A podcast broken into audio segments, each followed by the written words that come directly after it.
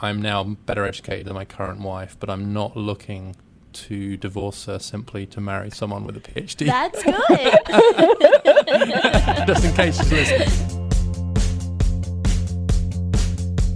This episode of Bloomberg Benchmark is sponsored by HSBC, winner of Trade Finance America's 2016 Company Award for Best Supply Chain Finance Bank in North America. HSBC, where ambition connects with opportunity.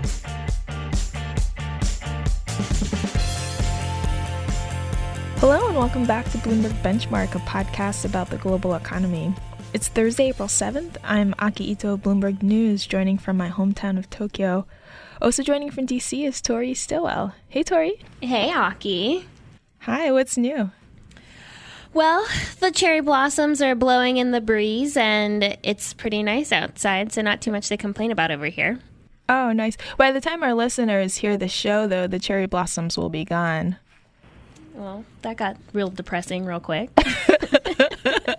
well, you know, I think um, back during the Edo period and I think like the 1800s or something, there was this big philosophy in Japan that what's beautiful is fleeting. So they went around and replanted a lot of the cherry blossom trees here to make sure that the trees on the ground were the kind of trees that bloom really quickly and then disappear really quickly too. So, you know, what's beautiful is fleeting.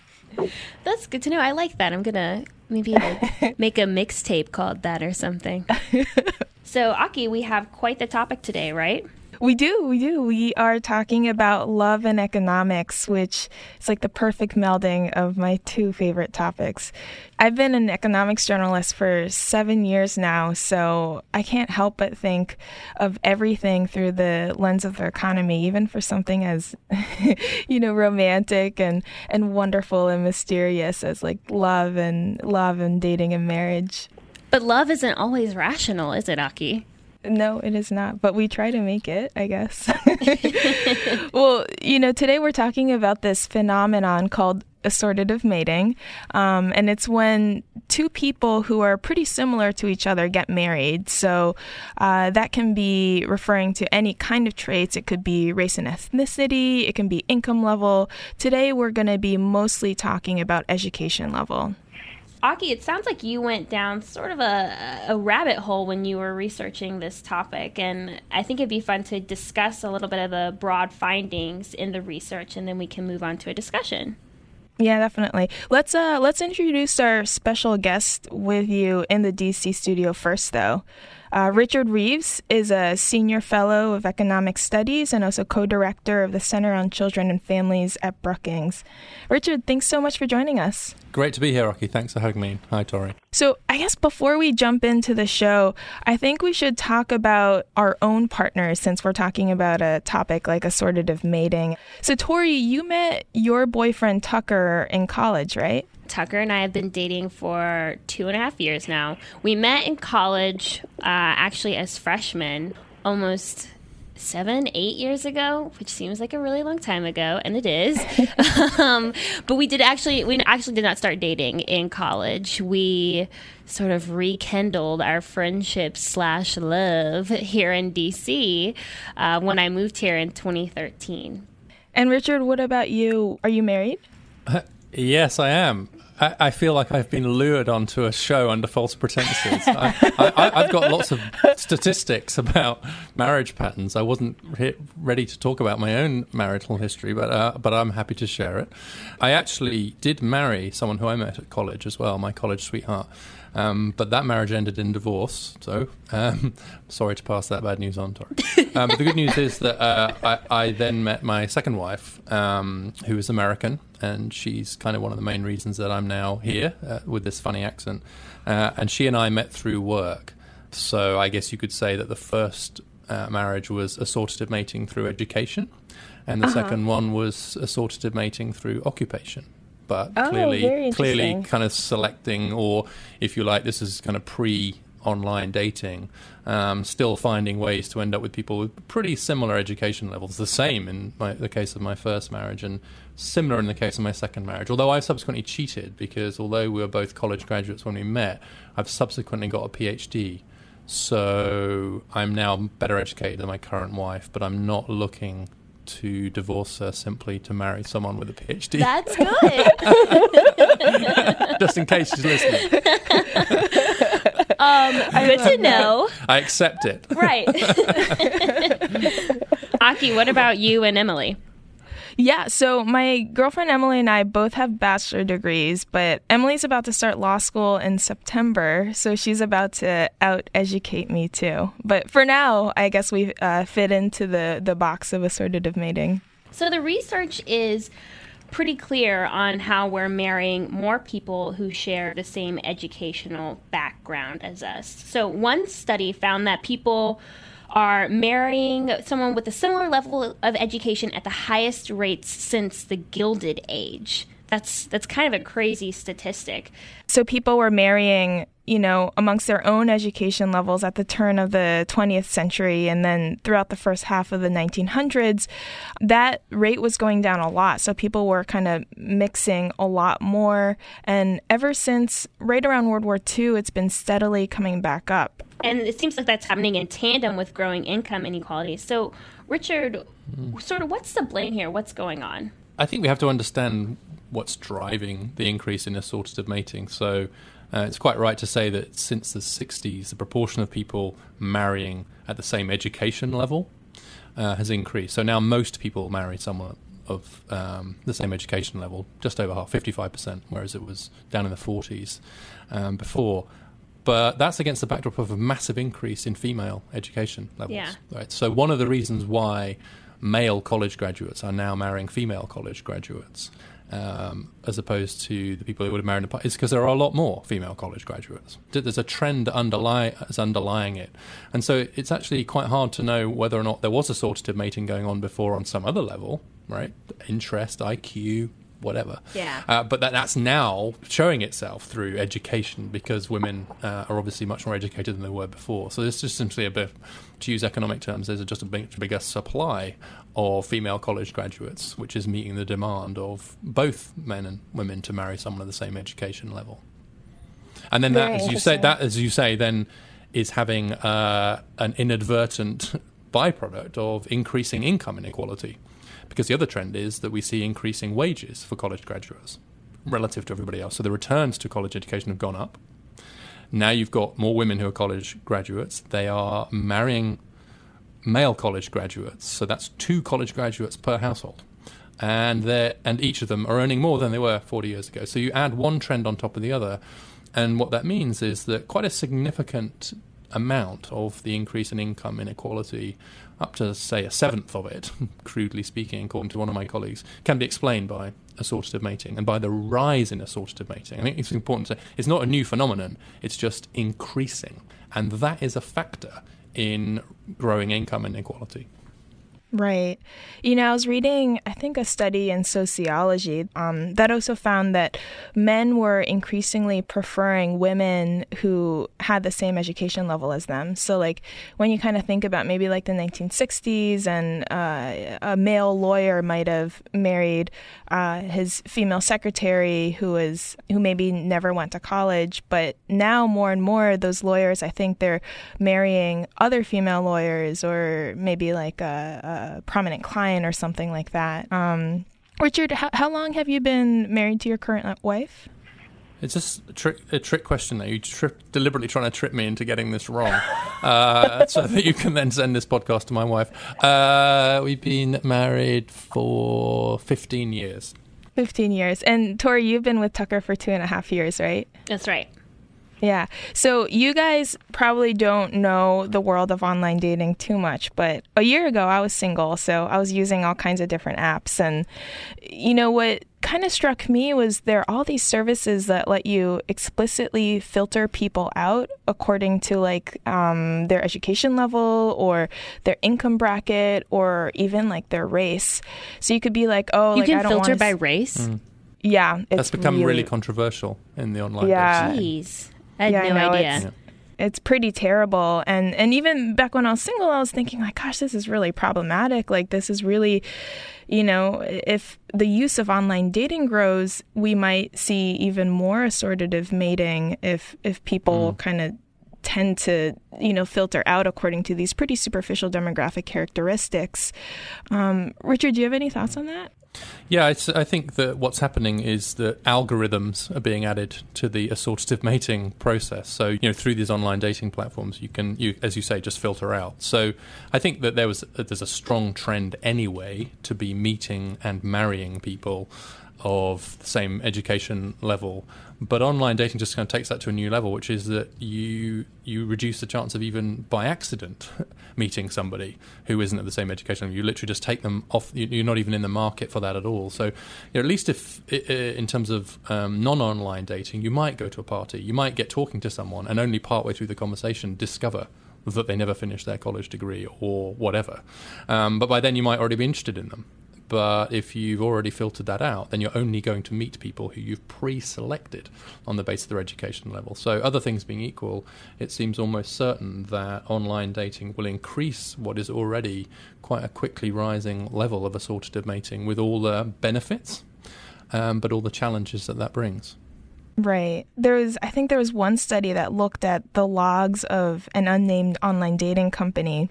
And that study found that people definitely gravitate to other people, um, you know, who have similar characteristics. And that was on education level, income level, definitely race and ethnicity, and even some really random things like height. We're, we're, we're, there's lots of ugly phrases in this. We've had assortative mating and algorithms, but the, perhaps the ugliest of all is marital homogamy and homogamy in the sociology literature. And that's just a, a, very sociological way of saying people marry people who are like themselves. And that does reach beyond education into all kinds of other things. So it could include religion, for example. It could include the extent of your faith. It can include race. It can include all kinds of things. Uh, and that's a, that, that's a trend that's as old as human history. What's interesting, though, is that some of that is break is actually going in the other direction. So, for example, you are seeing increased marriage across racial lines in the US. That's actually been ticking up, um, and it's quite oh. pronounced for Asian Americans, for example, uh, quite likely to marry non-Asian Americans. Um, but across all races now, there's been an increase in marrying across race lines, and so actually we're getting to the point now where it's more common to marry someone of a different race or ethnicity than to marry someone of a different social class. Oh wow! So, wow. so the trends are going the other way, which is quite interesting. Yeah. So you're sort of seeing more class segregation or e- education segregation in terms of marriage, alongside less racial uh, segregation by marriage, which isn't to say that we're anything like past racial segregation. But so the filters that we just talked about are actually, it turns out that certainly in terms of people's behavior and who they actually end up marrying, that education and class are playing, if anything, a slightly stronger role now than race, depending on the races that you're talking about. Wow. I want to take a short break here to hear from our sponsor, and then we'll come right back. This episode of Bloomberg Benchmark is sponsored by HSBC. With over 8,000 global relationship managers on the ground in over 60 countries, HSBC makes your global ambition their local business. HSBC.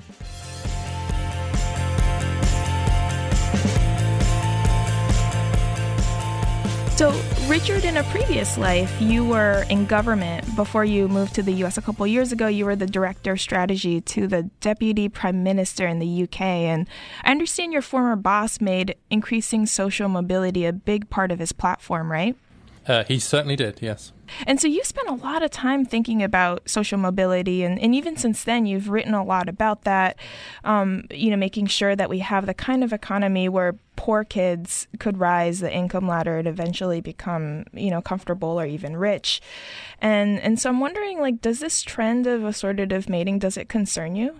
Uh, y- yes, it does for, for two reasons really. One is that it does it does add to increased income inequality, which is obviously not the same thing as mobility, but can be associated with lack of mobility. So you do see that it adds to the widening economic divide. So mm-hmm. um, there's that, and that other things equal, economic resources do matter for people's life chances. So just purely economically, assortative mating has has an impact. But I think I think it actually goes slightly more deep than that because we not only see that college graduates are more likely to marry college graduates, but their marriages also tend to be more stable They tend to be more likely to last. Uh, the children tend to be born within the marriage, and so on. So, actually, what's happening in the US is that college graduates uh, look quite traditional in their approaches to marriage and to divorce and to child rearing within marriage, you know, contrary to what you might have thought would happen maybe in the 70s.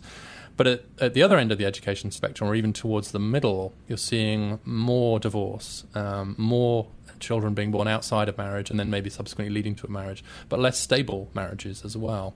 And instability and parenting are huge factors for life chances for children. Yeah. So it's almost as if the the research suggests quite strongly that stability matters for kids' life chances. Marriage is one way to provide that stability, especially in America, quite different to Europe in that sense.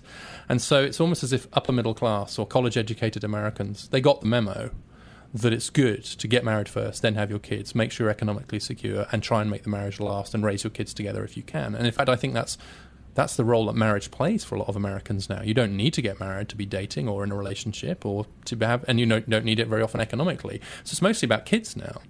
Um, and so what that means is the kids who are fortunate enough to be born to college educated um, parents not only have more money, and more educated parents, but also the family itself is more likely to be stable. And so what you're seeing is one advantage piled on top of the other, and at the other end, and at one disadvantage piled on top of the other. What that means in terms of intergenerational mobility is that the chances of your status being inherited to some extent, of ending up in the same place roughly on the ladder as your parents, if anything, that's getting worse.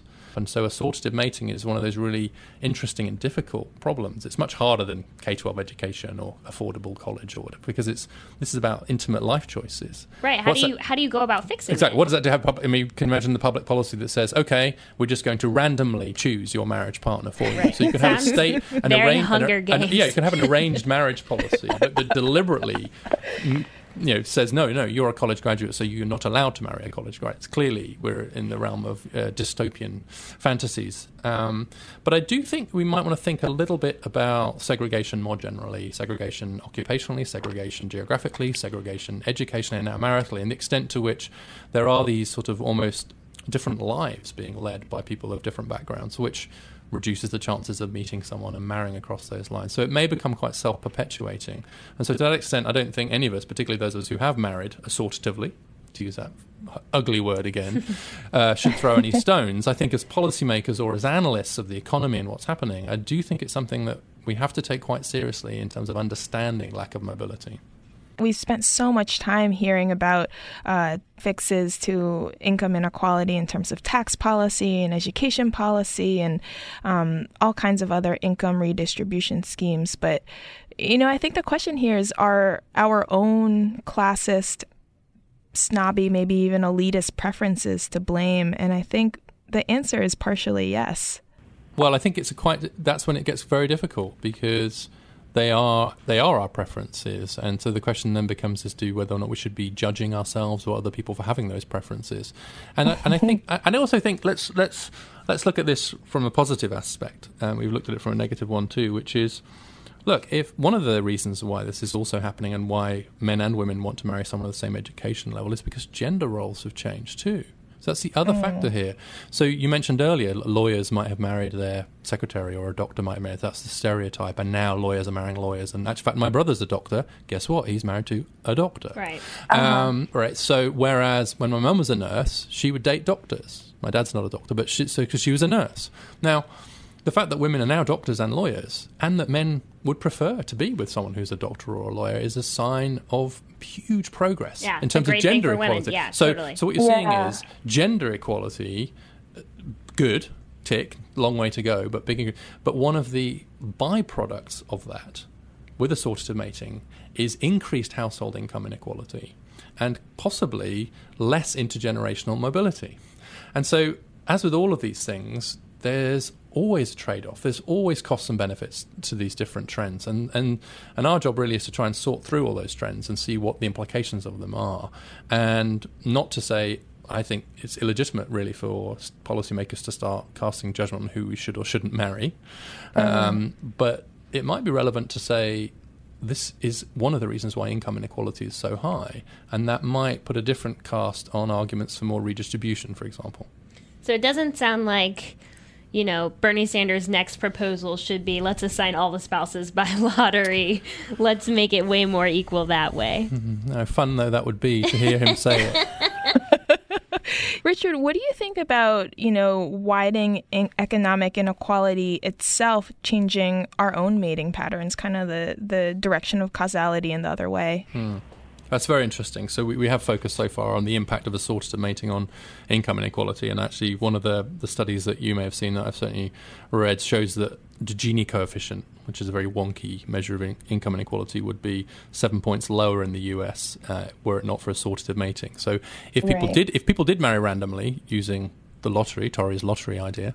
I'm calling it your idea, uh, not my idea, Sanders' idea. So let's say we did do it randomly. Then the Gini coefficient would be 0.34 rather than 0.43. But in, in layman's terms, what that means is that the US would be about as equal as France or Italy. Wow. So imagine your utopia or a dystopia where actually people are randomly marrying. Then it- that is that's the kind of effect it would have on income inequality. But at the same time, widening income inequality may add to assortative mating, as you just implied, because we see, for example, there's a widening gap in your chances of going to and completing four-year college based on your parents' income. Household income, a widening gap. So you're seeing that it's relatively more likely for children from affluent backgrounds to go to four year colleges and stay at them compared to kids from poor backgrounds. That gap's widening over time. So guess what? Tori met her boyfriend at college. But it turns out that you're more likely to meet someone at college who is from themselves from an affluent background, and that's one of the reasons they're at college. Then you go and live in a certain neighborhood, and guess what? Your neighbors are all kind of like you. And then you go and work in a certain kind of institution, like the Brookings Institution or Bloomberg, where guess what? You're surrounded by other people. And so actually, what's happening is that some of the results of income inequality in terms of occupational, geographical, and educational segregation and inequality might actually add to assortative mating. Because candidly, you may not actually be meeting that many people who aren't of your education level um, in order to uh, date them in the first place. You know, speaking of France and Italy, I'm actually headed off there for the next couple weeks. What does it look like in other parts of the world? Is this a is this an issue and a trend in other places? Uh, it is. I can only actually speak to the UK. I don't. I don't know the data elsewhere, but certainly within the UK, um, it's quite a significant factor. Um, so you see the same educational and assortative mating patterns in the UK, and in fact, by some estimates, the the single biggest reason for a recorded decline in social mobility. So for social mobility getting worse in the UK, is the increase in women's educational outcomes. Again come back to this trade-off. So that was a really difficult finding for us in government and for those grappling with it is that the more the more educated women were getting in the UK the worse social mobility got. Why for the reasons we just identified because Like the educated women marry the educated men they have high levels of human capital which they then turn into high levels of financial capital because of the returns to earnings which means they can live in good neighborhoods or afford private schools which means their kids do better and so actually it's again one of these things where you saw in the UK you know a a really interesting impact on intergenerational mobility, which is beyond the reach of policy. And indeed, good news. It's good news that more women are going to college. But that good news did carry with it implications for mobility and inequality, which we should just be honest about. Amazing. That's quite the dilemma. Well, Richard, thank you so much for joining us today. This was really a fascinating conversation. Thank you for having me. It's been it's been fun. And thanks to you all for listening to Bloomberg Benchmark. We'll be back next week. And until then, you can find us on the Bloomberg Terminal and Bloomberg.com, as well as on iTunes, Podcast, Stitcher, and other platforms. While you're there, please take a minute to rate and review the show so more listeners can find us. And let us know what you thought of the show. We just love getting your feedback and we really want to hear more. You can talk to us and follow us on Twitter at uh, Richard Reeves, uh, Richard V. Reeves for our guest, Tori Stilwell, and Aki807. See you next week. This episode of Bloomberg Benchmark was sponsored by HSBC. With HSBC, you have up to the minute visibility and control of your global cash positions, so your business can move at the speed of opportunity. HSBC.